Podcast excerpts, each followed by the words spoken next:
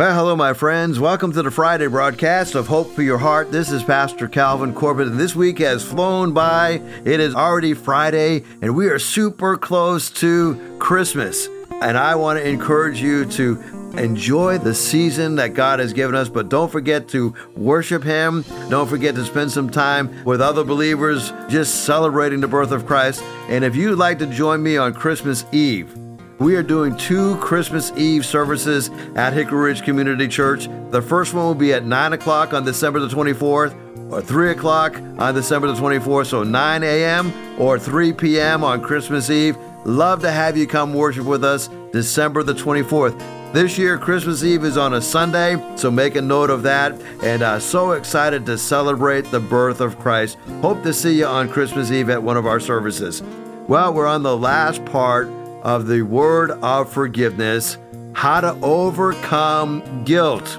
We've covered a whole lot of ground over the last couple of days as we've looked at this very important subject of forgiveness. And so I want to give a quick uh, recap as to what we have covered already in the broadcast, just in case you missed the first two days, okay? Uh, so we talked, first of all, how we tend to handle guilt in our lives, right? What do we tend to do with the guilt that is in our lives?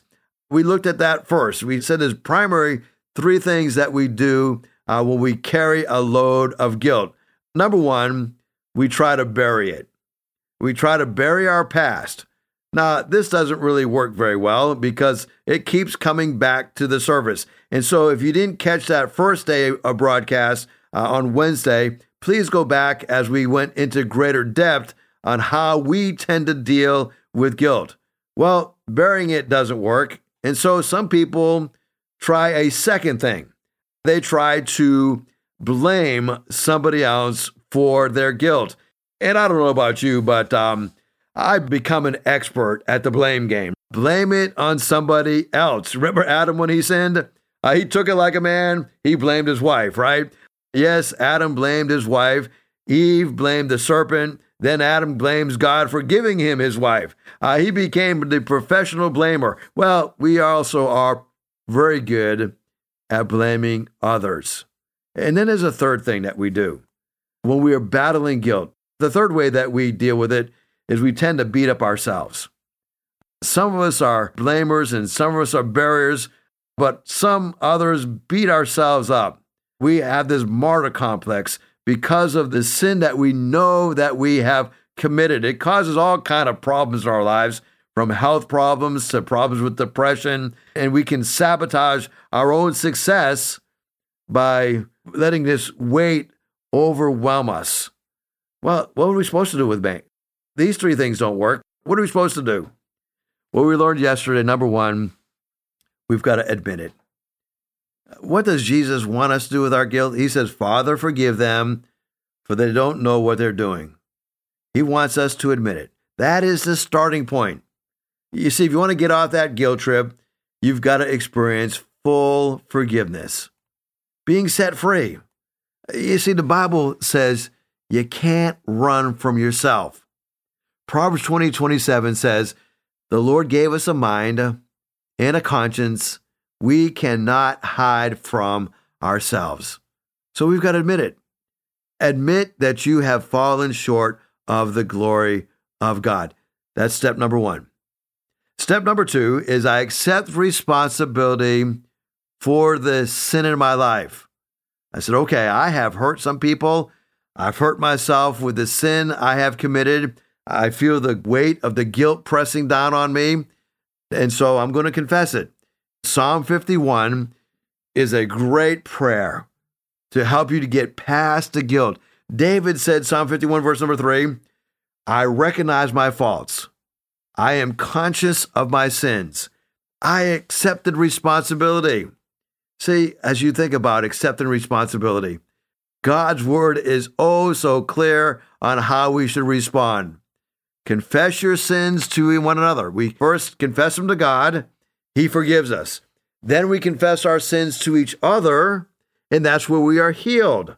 The earnest prayer of a righteous person has great power and produces wonderful results. What are those results? We begin to heal. You see, God wants us to be healed up in community. Admit your faults to one another. And then we left off the broadcast yesterday with this third point. Third, I ask for forgiveness. You know, one of the greatest promises in the Bible is 1 John 1 9. If we admit that we have sinned, freely admit that we have sinned, we find that God is utterly reliable. He will forgive us of our sins and He makes us thoroughly clean from all that is evil. He says, I'm going to wipe it out. I'm not going to rub it in, I'm going to wipe it out. You can come to God and say, God, I have sinned. And He's not going to rub it in. You see, there's a right way and a wrong way to ask for forgiveness. But let's look at the wrong way, first of all. Uh, one is begging, right? You don't have to beg God to forgive you. You don't have to say, God, please, please, please, please, please, please, please, please forgive me. Like you're trying to convince God that He needs to forgive you. Go so far as, please with sugar on it, right? God, please forgive me. No, you're not waiting on God to forgive you. He's waiting on you. You see, you're the one carrying the burden, not Him. You're the one who's carrying the guilt, not Him. He's waiting on you. He longs to forgive you. And number two, don't beg. Number two, don't bargain. Bargaining says, well, now God, if if you will forgive me, I will never ever again do this. That's bargaining. Oh, right. If that's your area of weakness, you're going to be back asking for forgiveness again. Now, understand this confession does not change the future, confession forgives the past. You know, there are other steps that you can take to overcome a bad habit. Uh, we're not talking about those right now, but these are principles that we can use to recover. These are taken from the Beatitudes of God's Word. I'm talking about closing the door of your past. Confession doesn't say you're never going to do it again. Confession forgives you and cleanses you from the past. You see, you don't bargain with God and say, I'll never do it again, because guess what? You still have a sinful nature. You probably will do it again. Everybody's got their favorite sins. Now, God can give you victory, and that's another sermon. If you listen to the earlier broadcast this week, I talked about how to get past those besetting sins. But when we're at the stage of confessing our sins, we're not begging with God, we're not bargaining with God, we're simply asking through faith for forgiveness. And then, number three, the third way not to ask for forgiveness is bribing. Bribing is when you say, Now, God, if you'll just forgive me of this, I will. And then you add something to it. Lord, if you forgive me, man, I'll be in church every single Sunday the rest of the year. Well, that might not be too bad, too difficult for this year. We've only got a few Sundays left, but you begin to free years. I'm going to be at church every 52 weeks next year, or I'm going to read my Bible every day, or I'm going to give a, a tenth. Uh, no, no, I'm going to give more. I'm going to give 20% of my income. Don't bribe or don't attempt to bribe God. You can't bribe, you can't bargain, and you can't beg. So, what is the right way to pray for forgiveness? Well, another great verse, which is a promise. Romans 3:24. Right after Romans 3:23. All have sinned and fallen short of the glory of God. The Living Bible says, God declares us not guilty if we trust in Jesus Christ, who in his mercy freely takes away our sins. Now, don't miss that phrase if we trust. God declares us not guilty if we trust. It's not begging, it's not bribing, it's not let's make a deal, it's believing. If we trust in Jesus Christ, who in his mercy freely takes away our sin, that's exactly what Jesus did on the cross. You see, your forgiveness is not based on how little or how much you've sinned. It doesn't matter what you've done. What matters is what Jesus has done for you. That's what the cross is all about. That's the central truth of Christianity. It's not what I've done or how bad I've been. It's what Jesus did on the cross. It's what he's already done for me. when he was on the cross, he said, It is finished. It's done. I've paid all of your punishment. You are forgiven. You are freely forgiven. You are set free. No more pain, no more shame, no more guilt. You know, as you think about what God has done, some of you may be thinking, but there's this incident in my life that I'm ashamed of. And I've asked God over and over again to forgive me of that incident, but I still don't feel forgiven. You know, there's three things that you need to know. And this is what we're going to spend the rest of our Friday time together as maybe you're driving home from work, getting ready to enjoy a weekend. First, you don't need to ask God over and over again. You only have to ask God one time. You know, God heard you the first time. And if you meant it, you were forgiven the first time. You're asking because you don't feel forgiven, but He forgave you the first time. In fact, if you keep asking God to forgive you over and over again, it means that you really don't believe that He has forgiven you. You lack the faith to believe that He will keep His promise. But you don't feel forgiven. You think He hasn't forgiven you, but He has. You've been forgiven, but you don't feel like you have been healed of that emotion. Now, every time you ask God to forgive you, uh, something that He's already forgiven you of, I think that's a sin because you're saying, I don't really believe you kept your promise. Jesus said, Father, forgive them. We need to understand that that's the way He forgives us. God says that when you come to Him and you do the things that we just talked about, admit it, ask forgiveness, own up to it, He forgives instantly. Instantly. He doesn't say, well, you've got to suffer a little while. He says, no, you're forgiven. It's done. We like to do that, but God doesn't do that. He never makes us wait. Now, we tend to do this, don't we? We have people come to us, well, I'll see if you're truly uh, repentant and if you, your actions are truly repentant, then I'll forgive you. Well, God doesn't do that. He doesn't play that game with us. He forgives you the moment that you ask. Zero delay. That split second that you ask God for forgiveness, you're forgiven in that moment. He doesn't drag it out. Isaiah 55 7, God is merciful and he is quick to forgive. So, should a Christian ever feel guilty? Well, I think the answer is yes, for about 10 seconds. That's about how long it should take. Because after this 10 seconds, if you admit that you're wrong, if you own up to that sin, accept responsibility, then I'm not going to blame anybody else. I'm going to ask for forgiveness. The problem is, is that uh, our pride gets in the way. You know, a lot of people have this myth that feeling guilty makes me a better person. It doesn't. It is unnecessary. It just makes me miserable. So he forgives instantly. Number two, he forgives completely. You don't have to keep going back to him on a single event that's going over and over and over again. Now, for a long time, I battled with this one because many years ago, I was in a terrible accident in which I did a lot of uh, hurt to somebody, physically hurt them because of this car accident. And I was at fault. I mean, I was a, I wasn't 50% at fault. I was 100% at fault, right?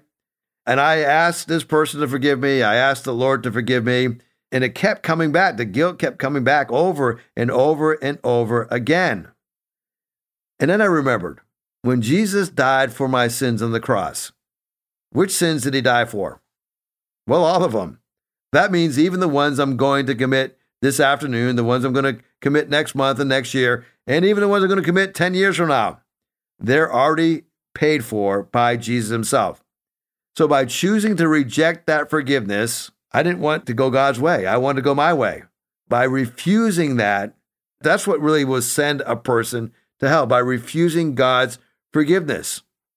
Now, if he's already paid my sin, and Jesus on that cross cried out, Father, forgive them, he included every sin.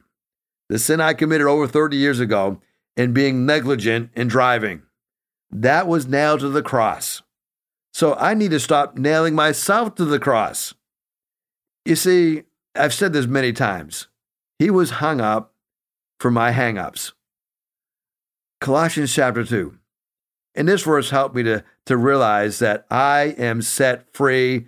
The moment that I ask for forgiveness, I am forgiven. Jesus has forgiven all sins. He has utterly wiped out the evidence. Isn't that good? He's wiped out all the evidence.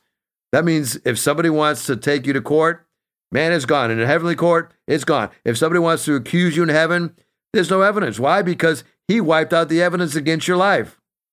He has forgiven all your sins. He has utterly wiped out the evidence of the broken commandments which always hang over our heads. He has completely annulled it, all of your sins, by nailing it to the cross. Now, two things here wiped out. He wiped it out, all the evidence. That means when you get to heaven and you say, Well, God, what about that sin back there in 2023, the beginning of 2023? You go, What sin? There's no evidence that you sinned. He wiped it out. Well, what about that sin back in 2010 or 2000 or 1989? And say, What are you talking about? Wiped out. You talk about a super stain remover. That's a super stain remover. He wipes out everything that you've done wrong, all the evidence. So there's no evidence at all. It has been wiped out. That means he's forgotten it. Now, if God has forgotten it, don't you think that you should forget it?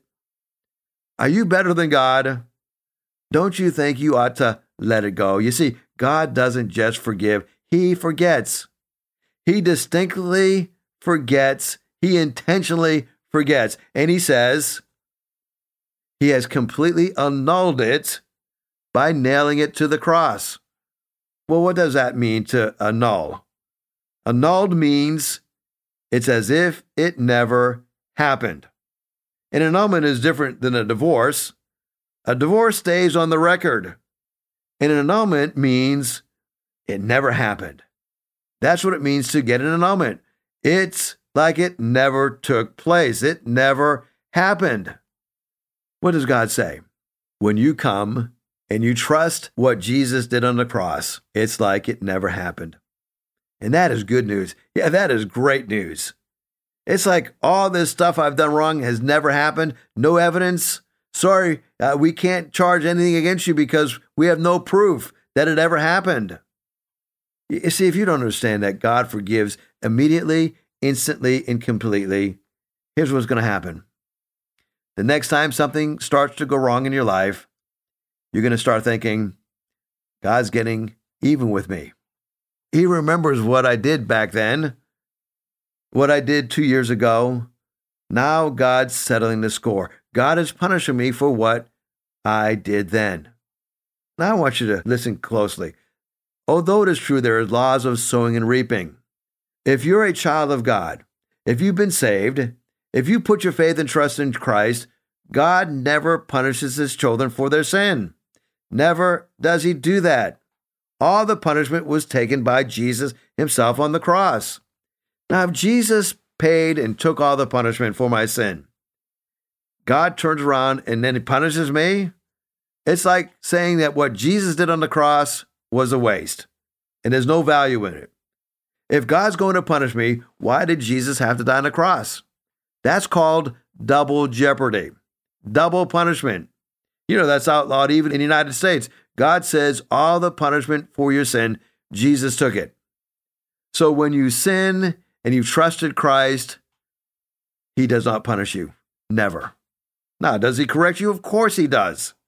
Does He train you? Yes. Does he discipline you? Yes. But correction and discipline are forward looking. Punishment is looking backward, it's settling the score. It means getting even. You know, when a person goes to prison, they're paying their debt to society. Our debt, when it comes to our sin, has been paid by Christ. God doesn't even get even with you when we blow it because Jesus already paid for all our sins. This is why the Bible says that God never wants us to forget the cross.